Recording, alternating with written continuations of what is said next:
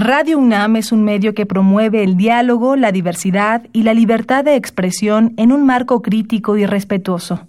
Los comentarios expresados a lo largo de su programación reflejan la opinión de quien los emite, mas no de la radiodifusora. La Facultad de Derecho de la UNAM y Radio UNAM presentan Toda sociedad requiere para su funcionamiento regirse por valores, principios, normas e instituciones. A diario escuchamos, leemos y opinamos sobre temas relacionados con la legalidad. Pero, ¿verdaderamente conocemos nuestros derechos y obligaciones? Tu participación es indispensable. Acompáñanos. Derecho a debate. En la cultura de la legalidad participamos todos. Conduce Diego Guerrero.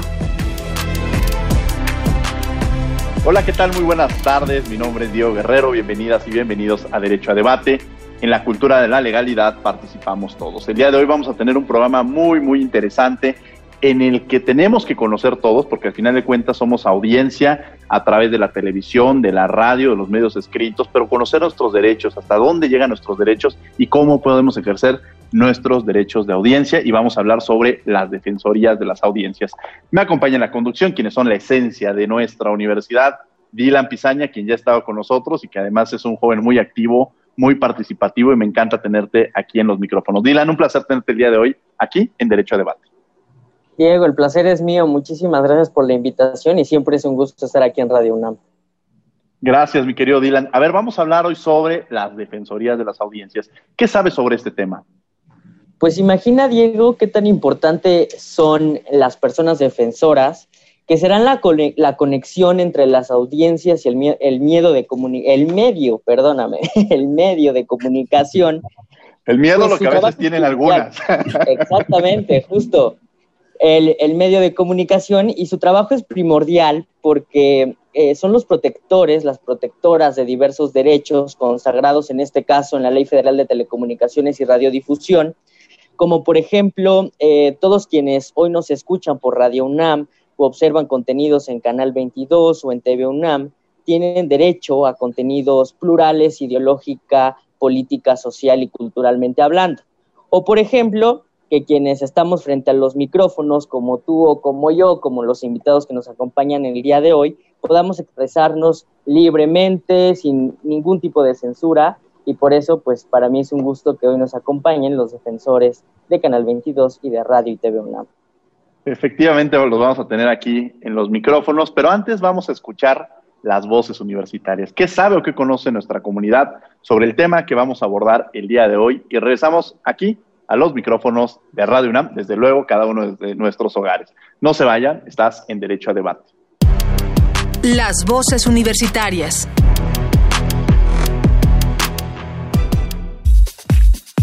¿Sabes qué es un defensor de audiencias? El defensor de audiencias es la persona que se encarga de regular la situación entre los medios como el radio, la televisión y su audiencia. Es decir, ellos, esa persona recibe las quejas, las sugerencias, las inconformidades que tiene la audiencia hacia alguna información que estén brindando en los medios. Es la persona encargada de la protección y defensa de los derechos de las audiencias. Pues no sé exactamente cómo sea su trabajo, pero he escuchado que tiene que ver como con eh, la audiencia y los medios de comunicación. Pues la verdad es la primera vez que, que escucho de ellos y pues no sé a qué se dedican. Síguenos en Instagram, Facebook y Twitter como Derecho a Debate. Estás en el 96.1 FM, esto es Radio UNAM, estás en Derecho a Debate. Me acompaña en la conducción Dylan Pizañas. Vamos a hablar sobre las defensorías de las audiencias. ¿Quiénes son nuestros invitados? Ya nos diste una introducción, este, Dylan Pizaña. Así es, Claudia Ortega Medina nos acompaña esta tarde. Ella es defensora de audiencias de Canal 22. Claudia, bienvenida. Buenas tardes, Dylan. Buenas tardes, Diego. Mucho gusto de estar aquí.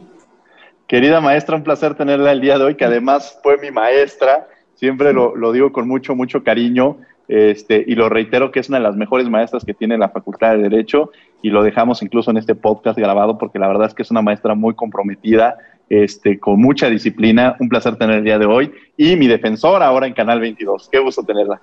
Gracias, gracias por tus expresiones, Diego. Siempre tan amable. También nos acompaña eh, Guillermo Montemayor Gómez, defensor de audiencias de Radio y TV UNAM. Guillermo, bienvenido. Muchas gracias por la invitación. Saludos, este, Diego, saludos, Javier, Dylan. Y es un gustazo pues, estar en Radio UNAM y con ustedes y hablando de este tema, pues este, más contento. A todos los radioescuchas también un saludo cordial. Muchas gracias, quien también es nuestro defensor aquí en Radio UNAM. Entonces, a quien podrían, pueden acudir en un momento determinado y todo lo que llevan y desarrollan lo vamos a conocer hoy aquí en los micrófonos de Radio UNAM. Y quizá empezaríamos con esto, este, con Guillermo Montemayor, los antecedentes de esta figura de la Defensoría eh, de las Audiencias. Bueno, este, hay una serie de antecedentes en el mundo, ¿no? De cómo empiezan eh, estas defensorías o estos eh, ombudsman desde pues una figura desde Suecia en 1809 que era la encargada de recibir las críticas y sugerencias de la población, este, también en, Portugal, en, Francia, en, Brasil, y comienzan, obviamente no existía la radio ni, la televisión, pero empiezan en los, en los periódicos, ¿no? Son los defensores del lector, este, principalmente en Estados Unidos y en Japón. Y ya en nuestro país empiezan con la formación de un organismo que fue importante porque se creó para defender el derecho a la información, que es la MEDI, ¿no? que fue en el 2000. Después este, hay un, un intento de reformar la ley, que era desde 1960, la Ley Federal de Radio y Televisión, en el 2005 y que es conocida como la Ley Televisa, que afortunadamente la Suprema Corte de Justicia la declaró inconstitucional, ¿no? Eh, también tiene que ver los cambios en el Código Federal de Procedimientos Electorales en el 2007, 2008, eh, sobre los tiempos en televisión por particulares en elecciones. Después viene también algo que es importante, el derecho de réplica, con su respectiva ley y comienzan las defensorías, sobre todo en los medios públicos. ¿no? Comienzan en Canal 22, en Canal 11, en Radio Educación, en el IMER, este, curiosamente en una estación privada, MFC Radio, este, también, que creo que es la, única que tenía en ese momento un defensor de las audiencias como tal. Y finalmente, este, las reformas a los artículos sexto y séptimo constitucionales en el 2013 y la ley federal de radio, de telecomunicaciones y radiodifusión en el 2014, eh, que anuncia ya como, como ley este, y específicamente los derechos de las audiencias. Y hacen un reglamento que, que están en los artículos del 256 al 261. Y como siempre pasa, esta ley también fue impugnada. La AMDA, que es la Asociación Mexicana de Defensorías de las Audiencias, se ampara contra esas modificaciones o con lo que podrían, este, ahorita Claudia nos explica muy bien porque ella es la, la, este, la experta en, en, esta, en este amparo y en estas cuestiones legales de la Corte y todo eso, que son bastante complicadas de repente. Pero en fin, los medios públicos son los que tienen la intención de concederle o no, no concederle, de, de darle plena vigencia a los derechos de las audiencias, ¿no? con, con los canales que ya mencioné, el canal 22, el canal 11, Radio Educación, IMER, este, y se hace toda una serie de reglamentaciones internas y esto es bien importante que tiene que ver con los códigos de ética.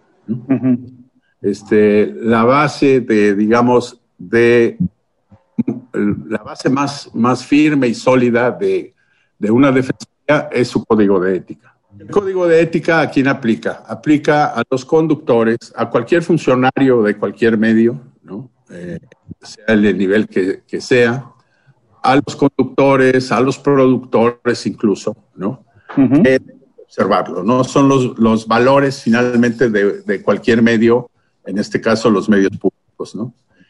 Y que son eh, una serie, ya los mencionó un poco este, Pisaña, este, pluralidad, eh, objetividad, pluralidad, oh, ya dije pluralidad, bueno, equidad de género, son, en el caso de Radio y TV UNAM, son 18, digamos, eh, respeto al medio ambiente, a la salud, igualdad social, respeto y tolerancia, valores democráticos, eh, respeto a la vida privada de las personas, participación de la audiencia, que es lo que más nos compete a los defensores, el profesionalismo de los, de los integrantes de cada, de cada medio, la creatividad, la crítica, la imparcialidad, como lo, repito, informar objetivamente y este, básicamente en esos valores y en estos códigos de ética es que los defensores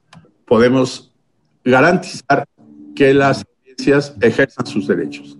Que las audiencias ejerzan sus derechos y aquí empezamos a entender este proceso de cómo entenderlos. Pero ahí me gustaría entrar con la maestra Claudia Leticia Ortega sobre cómo podemos entender esta, esta figura de las defensorías de audiencias y cuál sería su objetivo, la importancia dentro, por qué son importantes y ya lo mencionaban, empezaron en Canal 22, pero también cómo se han venido construyendo en otros espacios, la propia TV UNAM, Radio UNAM, que cuenta con esta defensoría, pero la importancia de las mismas y, y para quienes nos están escuchando, cómo la podríamos definir de alguna manera. Y después también me gustaría que ya que le aventó la, la pelotita, que nos platicara de este, de este amparo.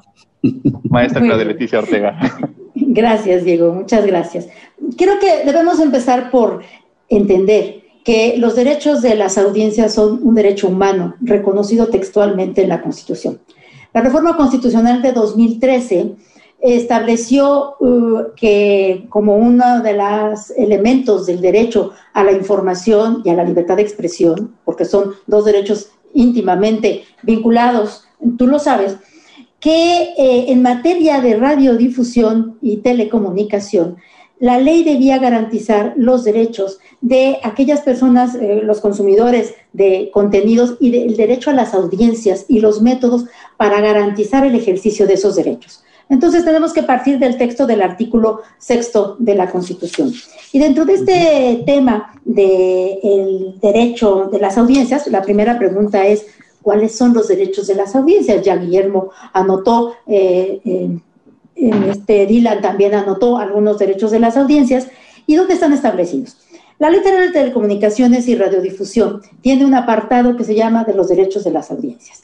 En ese apartado, la ley que fue expedida inicialmente en 2014 como resultado de la reforma constitucional de 2013, establece ciertos derechos de las audiencias genéricos que se refieren al contenido de la programación de televisoras y radiodifusoras. La Constitución no está hablando de medios impresos, pero debiera también existir esta Defensoría de Audiencias en los medios impresos, aunque la Constitución en este momento, en este, en este punto, solo está regulando radio y televisión. Esos contenidos, ¿cómo deben ser? Ya lo dijo Guillermo, pluralismo ideológico, político, social, cultural, lingüístico. Eh, hay un punto muy interesante, que la publicidad o la y la propaganda no sea presentada como información periodística o noticiosa. Ahí es donde está la, objetividad de la publicidad y la propaganda. El respeto a los horarios a los horarios de los programas, que se avise con oportunidad los cambios de la programación, que se incluyan avisos parentales, que se eh, respete este derecho de réplica, que además está contenido en forma autónoma en el artículo sexto de la Constitución, que consiste en el derecho de toda persona a que sean publicadas y difundidas las aclaraciones que resulten pertinentes respecto de información transmitida por los medios que resulte ser inexacta o resulte ser falsa. Ese es el derecho de réplica. O también algo muy importante, el derecho de las audiencias con discapacidad. El tema del subtitulaje para ayudar a las audiencias que no escuchan, el subtitulaje obligatorio, que es un tema que podríamos comentar después, que a pesar de ser una obligación de las televisoras conforme a la ley, de, repente representa un problema para las audiencias que no tienen estos problemas porque los letreritos tapan los letreros de las, de las audiencias, ¿no? De, de, las películas, ¿verdad? De las traducciones de las películas. Pero ese es otro tema.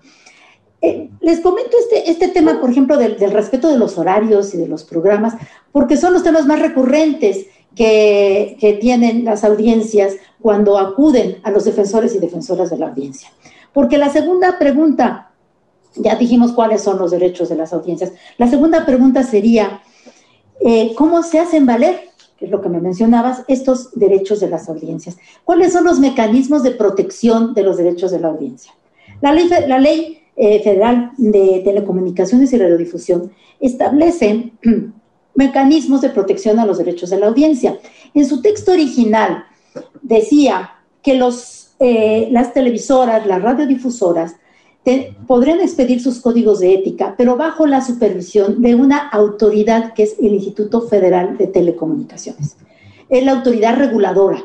Y este instituto, de acuerdo con el texto original de esta ley, tenía la facultad de emitir los lineamientos generales de lo que deberían contener los códigos de ética. Como, como bien mencionó Guillermo, los códigos de ética son esos instrumentos que nos sirven para la defensa de las audiencias. Cada canal en su código de ética establece los principios que debe defender. Establece, de esta lista que hicimos muy escueta de derechos de audiencias, los códigos de ética obviamente las pueden ampliar. Pero también establece cómo se va a designar al defensor o defensora de la audiencia, cuál es el procedimiento que va a seguir y cuáles pueden ser los resultados de esta actividad de las defensorías.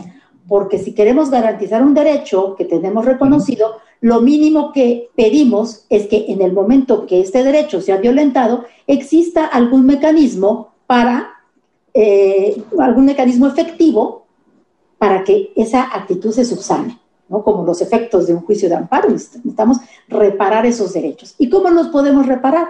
Bueno, tal vez imponiendo sanciones. ¿Qué hacemos actualmente defensores y defensoras?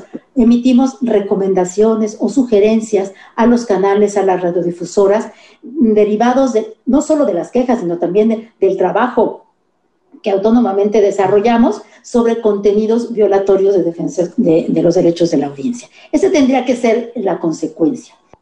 ¿Qué tan recurrente es que la audiencia acuda con los defensores y las defensoras? Ah, es una pregunta muy interesante. ¿Es recurrente los casos? Depende del canal. Ya, Guillermo no me dejará mentir. Depende del canal, o del medio. En TV UNAM. bueno, en TV UNAM y en Radio UNAM sí recibimos pues, tres o cuatro, tres sugerencias, quejas, incluso felicitaciones este, diarios, ¿no?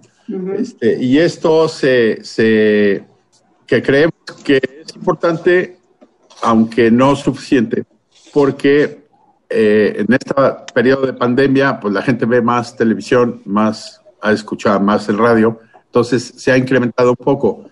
Y también una, una cosa que, que, abundando lo que decía Claudia, este, los defensores, los medios que cuentan con un defensor, ahora sí que de a de veras, ¿no? Generalmente las recomendaciones, las sugerencias del defensor son vinculantes. O sea, la, estación no puede decir, ah, pues es la opinión del defensor y no le No, no puede hacer eso, ¿no?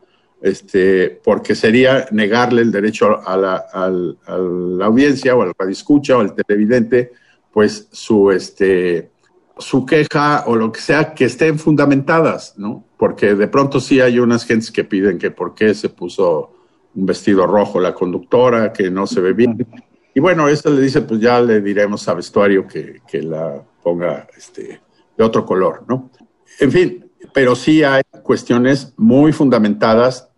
Y te voy a, decir una cosa, en los tres años y fracción que llevo yo, tres años y medio de defensor de radio y TV UNAM, realmente la audiencia te ayuda muchísimo a mejorar tu estación, porque son radioescuchas televidentes atentos, la vorágine de la radio, ustedes lo saben, los que producen radio, televisión, de pronto se te van cosas y eso es entendible. Y bueno, para eso también están las audiencias, para fijarse en, lo que no hiciste bien o en, en, lo que puedes mejorar, ¿no? Y te dan ideas y te sugieren. Entonces, realmente hacen que la estación cada día sea mejor. Eh, eso es lo que le podríamos llamar la participación de la audiencia que mencionaba Defensor Guillermo. E, esa es parte también del, del código de ética, ¿no? Que, que tiene un, un, un, en los valores o en, en los puntos, tiene participación de la audiencia. Y también la estación, los defensores, este, debemos de hacer la mayor publicidad de que existimos. Sí, sin duda alguna. Yo creo que, que esa parte es, es, muy, muy importante, el, difundir, incluso a través de, de, los micrófonos de Radio UNAM. Eh, estamos haciendo este ejercicio de, difundir. A mí me gustaría regresar con la maestra Claudia Leticia Ortega Medina para esta figura también, estos casos que se presentan, que yo tendría aquí en esta, en, quizá en, en, pensando en mi figura de derecho humano, en la parte de mi formación de derechos humanos, pues sí sería legítimo esta parte del es que ocupó un vestido rojo, quizá no el vestido rojo, pero sí estos esquemas de estereotipos que, que se van construyendo a veces en la televisión, eh, de que se tienen que vestir de cierta manera, cosas así, que podría yo generar hasta una discusión en torno, al tema, ¿no? Pero bueno, no me quiero eh, entrar en, ese, en esa figura y regresar con estos casos que ya Dylan platicaba, pero platicarlos también con la maestra Claudia Leticia Ortega Medina. Mira, digo, efectivamente, Canal 22 recibimos, recibimos quejas. Eh, el medio de recepción mm, de las son observaciones, quejas, sugerencias, peticiones, señalamientos de la audiencia, desde quien te pide cambien de horario la película, hasta quien hace quejas, eh, realmente, eh, quien dice me cae muy mal ese conductor o esa conductora, quítenlo, cámbienlo, eh, uh -huh. o quien dice el contenido de ese programa me resultó ofensivo, o bien comentarios de naturaleza política, el canal está en pro del gobierno y otros, el canal está en contra del gobierno. Realmente son eh, ejercicios de libertad de expresión también de la audiencia, pero debemos tener muy clara esta línea divisoria precisamente también del canal, de esos contenidos, dónde queda la libertad de expresión y dónde hay una violación al derecho de la audiencia, porque son puntos que se tocan. Uh -huh. Entonces, un ejemplo que te pudiera, que te pudiera decir alguna queja que eh, alguna televidente o televidente eh, expresa porque algún comentarista, algún eh, entrevistador en el canal hace un comentario eh, discriminatorio en materia de género, por ejemplo. Ya tuvimos algún uh -huh. caso ahí en, la, en el canal 22. Y la persona dice, hizo tales y tales comentarios. ¿Cuál es el principio en materia periodística? Los invitados, las invitadas a los programas pueden expresar su opinión libremente.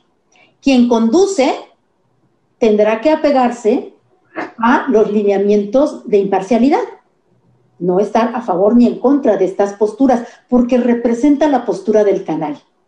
Uh -huh. No es que se esté limitando la libertad de expresión del entrevistador, sino simplemente se están siguiendo ciertas reglas. Si él se pasa y realiza, por ejemplo, comentarios discriminatorios en materia de género, ¿qué pasa? Hay una violación a los derechos de la audiencia. ¿Qué pasa cuando el canal quita abruptamente una serie que la gente estaba viendo y que se quejan mucho por eso? Pues no me avisaste. Tan sencillo como avísame que se acabó la temporada y que nos veremos el próximo año. Uh -huh. O que hay fallas en la transmisión en cuanto al volumen, etcétera. Pues hay violaciones a los derechos de la audiencia. ¿Qué es lo que tiene que hacer la defensora en este caso? Emitir al canal una recomendación y decirle, a ver, canal, esto estuvo mal, hubo una violación al derecho de la audiencia. ¿Hay alguna forma de repararlo? Pues sí, podríamos decir, conductores darles la instrucción de que ya no hagan esas, eh, utilicen esas expresiones, a lo mejor ofrecer una disculpa pública, o bien decir, vamos a, a, hacer todos los anuncios necesarios para, para que la gente conozca cuáles son los cambios de horario de la programación. Hay manera de remediarlos. Y las, la, las recomendaciones, la defensora le tiene, le tiene, que dar seguimiento al cumplimiento que el canal le dé estas recomendaciones. Son las menos en, en, el caso de Canal 22. Canal 22, y como debe ser también el caso de TV UNAM y Radio UNAM, tiene audiencias eh, muy especiales porque son canales culturales. Uh -huh. Y los ve gente con cierta este, preparación, con cierta educación, incluso yo diría que hasta personas de mayor edad no sé si eso es en pero en, en, Canal 22, este, personas con mayor edad son, son este, televidentes de este, de este medio. Entonces, ¿qué es lo que, que, que, tiene que hacer la Defensoría? Decir, primero, es un tema que acaban de mencionar, alfabetización mediática se llama. Tenemos que dar a conocer a las audiencias que existen mecanismos de protección de sus derechos y cómo pueden ejercer esos mecanismos. En el caso de Canal 22, el mecanismo se ejerce enviando un correo electrónico desde la página del canal a la defensora. La defensora recibe la, sugerencia, la queja, el, comentario de, la audiencia y lo transmite a las áreas competentes del canal para que le rindan un informe. Y de este informe ya deduzco si existió o no una violación al derecho de la audiencia o simplemente estamos sirviendo como un canal de vinculación entre propiamente el canal y la, eh, y la audiencia que, bien dijo Guillermo, ayuda en muchas ocasiones a mejorar los contenidos del canal e incluso ayuda tal vez a cambiar los horarios, etcétera. Entonces, el número de quejas que, o de comentarios, sugerencias o correos que se reciben es muy variable, dependiendo de muchas circunstancias. Si les acaban de quitar un, un, programa que les gustaba, pues las quejas suben muchísimo. En este momento, Canal 22 tiene muy pocas quejas porque está en, la educación a, distancia, este, casi todo el tiempo se trata de las clases a los, a los menores de edad, entonces no hay mucha televisión que ver, ¿no? Pero pues sí hay un promedio de 15 quejas, 10 quejas, a veces 40 mensuales, pero depende de las circunstancias. Entonces podríamos decir que cada canal de televisión y de radio pública tiene a una persona defensora de audiencias. Obligatoriamente. Anteriormente, eh, lo comentó Guillermo, los defensores de audiencia, defensoras surgieron porque los canales quisieron incorporar esta, esta figura, pero a partir de la, ley, de la expedición de la ley de radio, eh, y radio de televisión y radio, y radiodifusión, a partir de entonces es obligatorio para los medios tener defensores y defensoras de audiencia. Cualquier medio entonces tendría que tenerla, pero no todos hacen la difusión. Medios públicos específicamente. Específicamente medios públicos, pero también los medios privados, que tienen un defensor para todos, ¿no? sí. Y en esta parte de las recomendaciones, eh, pues no, no me gustaría pensar a veces el, valor, pensando en estas recomendaciones, por ejemplo, de los organismos no jurisdiccionales, eh, no tienen este factor vinculante, pero ya se mencionaba que en el caso de ustedes sí tienen un, un, este, un elemento que vincula para el cumplimiento de las mismas, es decir, no la puede recibir tanto el director de alguna televisora, alguna radiodifusora pública y dejarla en el aire, tiene que darle algún seguimiento y la publicidad de la misma, que creo que también sería importante, ¿no? La publicidad de la misma, que es lo que forma la opinión pública. Las recomendaciones se tienen que publicar para que también el público, la audiencia, conozca que existió esa, esa recomendación en defensa de sus derechos pero lo que no hay son eh, medios de, eh, de, presión, o sea, eh, multas, esto que tendría que imponer una autoridad. O sea, el, la audiencia no, no puede tener esos medios este, para, hacer cumplir sus determinaciones. Perdón, cuando un, un medio este, público o privado decide tener un defensor de la audiencia, bueno, antes decidía, ahora ya es obligatorio. Está consciente de la función defensor, ¿no? Y si tú no vas a hacerle caso a tu defensor, pues es este, una figura medio decorativa o, o este, una figura que no funciona, ¿no? Entonces, que, eso es muy importante, ¿no? Que la gente sepa que el defensor realmente está para defender a la audiencia en cuestiones que las que tengan toda la razón, ¿no? Este, porque sí hay muchas quejas sobre todo de los invitados a los programas, ¿no? A lo mejor al rato les llegan unas quejas de nosotros, ¿no? Mismos y nos vamos a tener que, que autocastigar, pero en fin. Porque sí hay muchas cosas que, y volvemos a, lo que mencionó Claudia, la alfabetización mediática, ¿no? En un canal de televisión, sobre todo en, un canal de televisión, este, hay muchísimos programas que están sujetos a X derechos de temporada, producciones que no son propias o las, incluso las propias tienen un, una caducidad, digamos, ¿no? Que pueden tener o no. Y que eh, las producciones compradas pues tienen dos temporadas este, y ya no hay manera ni dinero para renovarlas, ¿no? En el caso de los medios públicos es bastante común que tú digas, pues es que sí, nos dieron esta serie, este, que sí va a seguir en otros lados, pero nosotros ya no tuvimos presupuesto para seguirlas adquiriendo. ¿no? Hay muchísimas cuestiones que es parte de la labor de las defensorías, esta parte que es fundamental, que es la alfabetización mediática. Desde cómo se produce un programa, cuántas gentes intervienen, este, que, sepan que no es nada más prender una cámara y ahora le pongo un cuate a hablar, ¿no?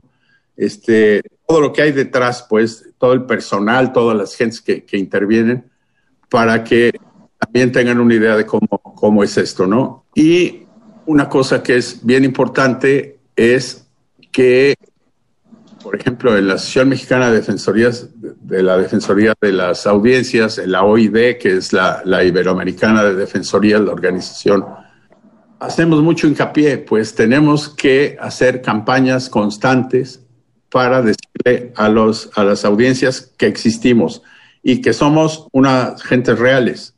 O sea, que Guillermo Montemayor existe realmente, ¿no? Que Claudia existe, este, que tenemos estas características, ¿no?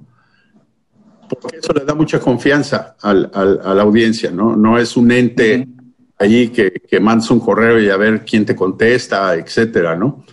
y tal vez hacer un ejercicio de mejorar los medios por los cuales las audiencias puedan este, estarse comunicando con el defensor, ¿no? Mejorar las audiencias, efectivamente.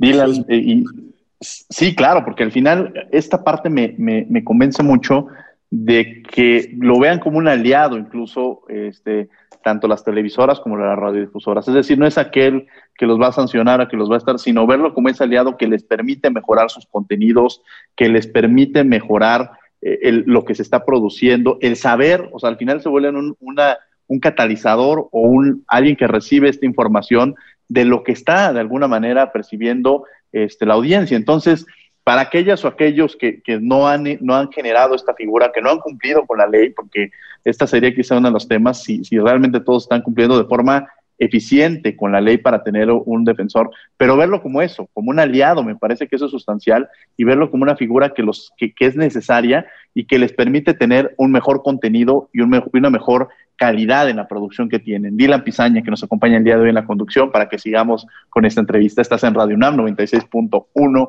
FM hablando sobre la Defensoría de las Audiencias y la verdad es que el tema está interesantísimo porque estamos abordándolo con la maestra Claudia Leticia Ortega Medina, quien es la defensora de la audiencia en Canal 22, y con el maestro Guillermo Montemayor, quien es defensor de audiencias en radio y televisión en Tebonam.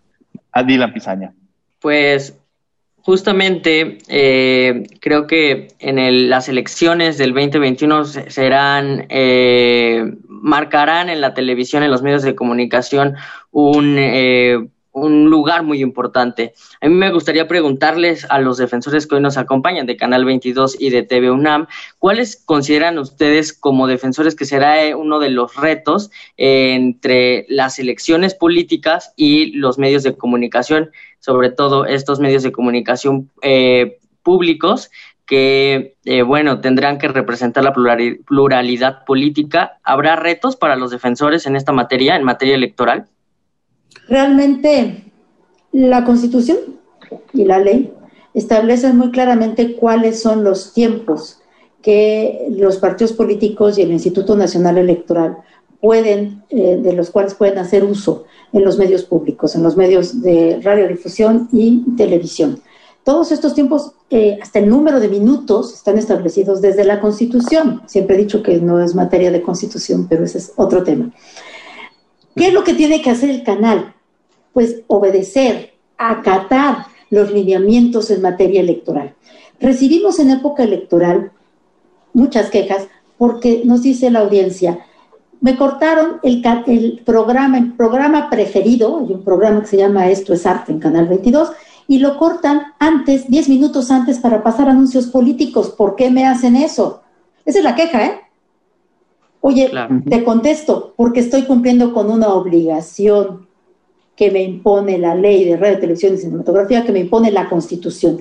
Y el Instituto Nacional Electoral envía las pautas a, a las televisoras de los minutos en que deben transmitir estos anuncios. Y no importa que esté pasando cualquier otro programa interesantísimo, que sea el final de la serie y estén a punto de rescatar a la protagonista. No importa. En ese sentido, eh, por lo menos en mi caso, ya Guillermo me hablará de TV en el caso de Canal 22, ese ha sido el problema, porque se acata tajantemente los lineamientos que establece el INE. Y la audiencia se molesta por eso, porque no le gustan los anuncios políticos. Pero ese ha sido el conflicto, básicamente. No sé cuál sea tu experiencia, Guillermo.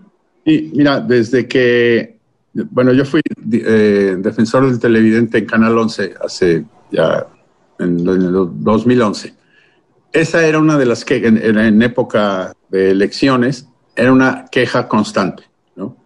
¿Por qué? Porque efectivamente te, los lineamientos para la, eh, transmisión de, promocionales de partidos políticos, de, del INE, etcétera, tienen que, si es a las 12.56, pues tiene que entrar a las 12.56.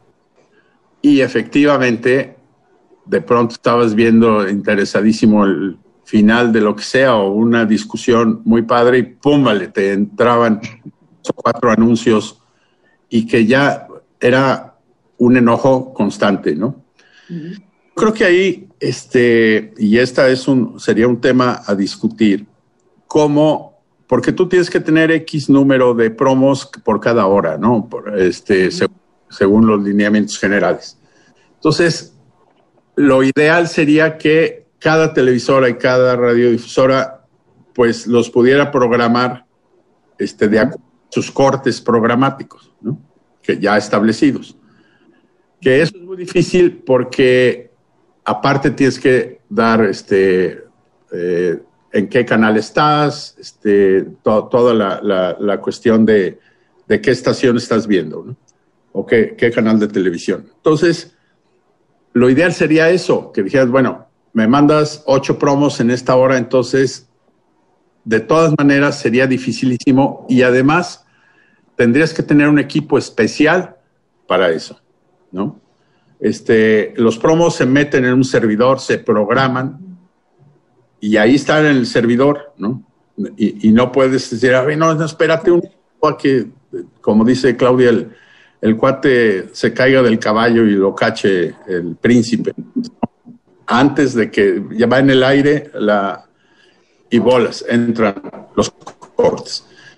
Eh, ¿Que sería lo ideal? Pues sí, sí sería lo ideal, ¿no? Yo tengo ahorita un caso de, un, de y ni siquiera es, tiempos ahorita de, de, tanto promo, ¿no? Como el año que entra se nos va a venir, este, de alguien que está muy enojado por la campaña esta de las drogas, ¿no? Que por qué le cortan su concierto para meter a un señor que está diciendo que él es alcohólico y que él no sé qué, que está como una vez cada hora, pero no ocho en la hora, no seis o cinco. Entonces, este, tú le, le dices que es por ley, o sea, tú no puedes violar la ley, eres una concesión y tienes que acatar lineamientos. Entonces, este, no es fácil explicarle estas cuestiones incluso este, este radio escucha me, dijo, bueno, si tú eres defensor de las audiencias, pues haz algo con las autoridades para que no sea así. Y le dije, pues sí, ojalá pudiera y ojalá hubiera un, un seminario, un algo que, que, los defensores y las estaciones de radio, este, todos juntos encontráramos una mejor manera de que esto por lo menos no pase tan seguido, ¿no? Porque siempre que hay tiempo de elecciones, la cantidad de promos que se pasa es impresionante, ¿no? Y como te digo, tendrías que tener un equipo especial para estar programando de acuerdo a lo que ya programaste, etcétera, etcétera, y una serie de equipos que cuestan un, muy buen dinero porque no son equipos baratos, ¿no? Y el personal tiene que estar capacitado, etcétera, etcétera, para eh, cambiar o, disminuir estas, estos cortes y que caigan en los cortes programáticos de cualquier programación. ¿Cuáles serían los retos o los principales retos que tendríamos o los temas pendientes de, para fortalecer, para mejorar la figura de los defensores de audiencia, Claudia Leticia Ortega Medina? Pues mire, entramos eh, a un tema que es el famoso amparo del que hemos venido hablando. La, autoridad reguladora del Instituto de Telecomunicaciones, Federal de Telecomunicaciones, y con base en la ley eh, emitió unos lineamientos generales en materia de defensorías de las audiencias, unos lineamientos que eran bastante completos en 2016. Pero en 2017 vino una que llamamos contrarreforma, en la que se modificó la ley y desaparecieron los lineamientos del Instituto Federal de Telecomunicaciones para dar paso a una política de lo que se llama la autorregulación. ¿Qué significa? Que las televisoras, las radiodifusoras pueden establecer eh, unilateralmente sus propios códigos de ética. Si tú eres la televisora y vas a, o la radiodifusora y vas a establecer los lineamientos, cuál va a ser el procedimiento del defensor, qué es lo que puede hacer la defensoría, qué sanciones puede aplicar en su caso, pues evidentemente lo vas a hacer a, tu modo, a tu beneficio, ¿no? Este principio de autorregulación, entonces, no beneficia a esta labor de las defensorías de las audiencias. Las defensorías de las audiencias lo que necesitamos es fortalecernos, tener una, una actividad que sea más vinculante todavía. Y, y, por qué no que pudieran existir sanciones para la reiterada violación de derechos de audiencia en caso de que existiera, porque hay que aclarar que somos una instancia imparcial. No defendemos al canal, ni eh, sino que defendemos a la audiencia en relación con sus derechos. No, trabajamos para canal. Somos una instancia independiente. Contra esta reforma que desapareció los lineamientos generales y que instauró nuevamente este principio de autorregulación de las, de las concesionarias, la Asociación Mexicana de Defensores de las Audiencias y varias defensores y defensores en lo personal interpusieron un juicio de amparo, eh, alegando que se estaba violando el derecho de las audiencias a tener mecanismos claros y contundentes de defensa. Eh, este amparo se tramitó ante un juzgado de distrito después de muchas peripecias, peripecias que no podría, no me daría el tiempo de, comentar, la sentencia de, primera instancia declaró la inconstitucionalidad del artículo 256 de la Ley Federal de, Telecomunicaciones y Radiodifusión, diciendo que eh, primero la asociación y las defensoras y defensores sí tenían un interés legítimo colectivo, esto es muy interesante porque nos reconoció este, este carácter de, parte interesada para reclamar la inconstitucionalidad de una ley que viola derechos de audiencias, ¿no? que son derechos de todos y de nadie, ¿no? de, este, este tipo de derechos. Entonces, esto fue muy interesante y además declaró la inconstitucionalidad con base en el principio que tú bien conoces de que la, la ley no puede ser, no puede, no puede ser rebasada. Eh, eh, este principio eh, conforme al cual no se pueden limitar las disposiciones de la ley cuando es una competencia del Congreso de la Unión regular estas cuestiones. Entonces, esto debía ser regulado por la ley directamente, no por cada uno de los canales o las concesionarias. Los códigos de ética deben seguir principios establecidos en la ley o por lo menos en los lineamientos del instituto. Es el principio de reserva de ley. De ahí que el amparo se concedió, declarando la inconstitucionalidad de este artículo, y actualmente está tramitándose el recurso de revisión en la Suprema Corte de Justicia de la Nación, conjuntamente con una acción de inconstitucionalidad que promovió el 33% de la Cámara de Senadores en contra de este artículo y otros artículos reformados en ese momento también de la Ley Federal de Telecomunicaciones y Radiodifusión. Es un tema que daría eh, lugar a un programa especial tal vez porque es, jurídicamente está, es muy interesante. No, sin lugar a dudas el tema nos llevaría a mucho y, tendríamos que hacer muchos otros programas porque la verdad es que es muy interesante. Incluso le propondría también al productor a que constantemente en esta difusión de, los derechos de las audiencias hacer algunas cápsulas referentes al tema, porque creo que es importante que se conozcan cómo realizarlas, cómo llevarlas a cabo, quiénes son. Este, Creo que es de gran importancia, incluso en las redes sociales, darle seguimiento, que nosotros tengamos ese, ese compromiso. Y bueno, vamos a hacer una pausa, vamos a descubriendo tus derechos y regresamos aquí a Radio UNAM, estás en 96.1 FM. No te vayas. Descubriendo tus derechos. Derecho a la libertad de trabajo. Es la posibilidad de que toda persona pueda dedicarse a la profesión, industria, comercio o trabajo que mejor le acomode mientras sea lícito y no contravenga los intereses de terceros ni derechos de la sociedad. Nadie puede ser obligado a prestar trabajos personales sin la justa retribución y sin su pleno consentimiento. Si vives esto o conoces a alguien en situación de abuso laboral, denuncia. Puedes enviar vía correo electrónico un escrito a la empresa o centro de trabajo en donde notificas el abandono de trabajo por falta de pago y exigir la retribución salarial.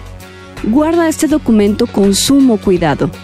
También puedes demandar el pago del salario ante la Junta Local de Conciliación Arbitraje. La conciliación es la primera etapa a fin de evitar un juicio.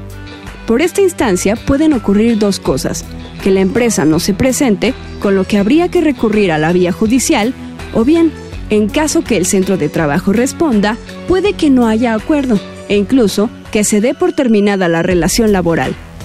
Para mayor información, entra a la página de la Procuraduría Federal del Trabajo, la Profedet, 807-17-2942, o entra a www.gov.mx, diagonal Profedet, y conoce información para exigir tu derecho.